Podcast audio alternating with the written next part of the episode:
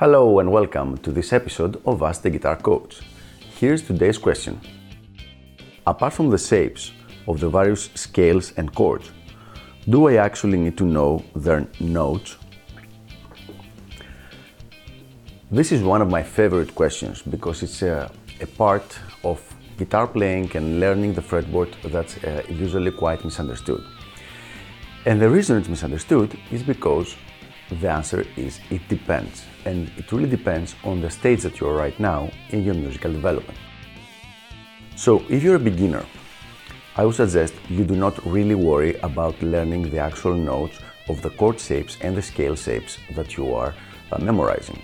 So, learn the actual shape on the guitar, learn it as a physical shape, as, a, as, an, uh, as a place where you put your fingers on the guitar and don't worry about learning the actual notes. One thing that you should learn from the beginning is the intervals though. So if you're playing a scale shape, you should know at each point what interval you're playing. However, since the guitar is, has movable shapes, you don't need at this point in your development to learn the note.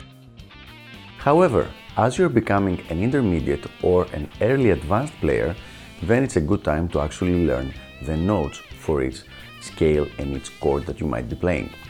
You're gonna need it for your improvisation and will it will also help you very significantly when you are composing music. So let me give you an example.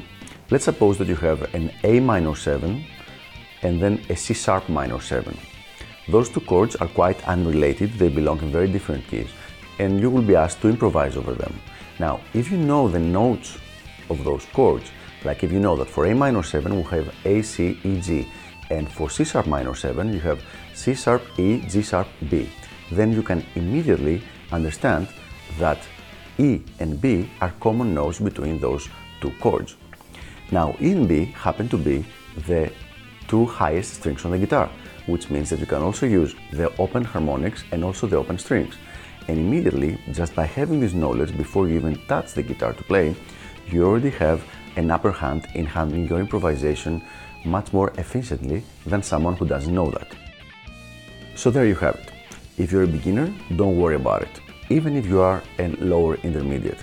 However, as you are becoming an intermediate and you're entering maybe your third or fourth year of guitar playing and guitar practicing, then you should start learning the actual notes for the chords, the scales, and actually the arpeggios as well.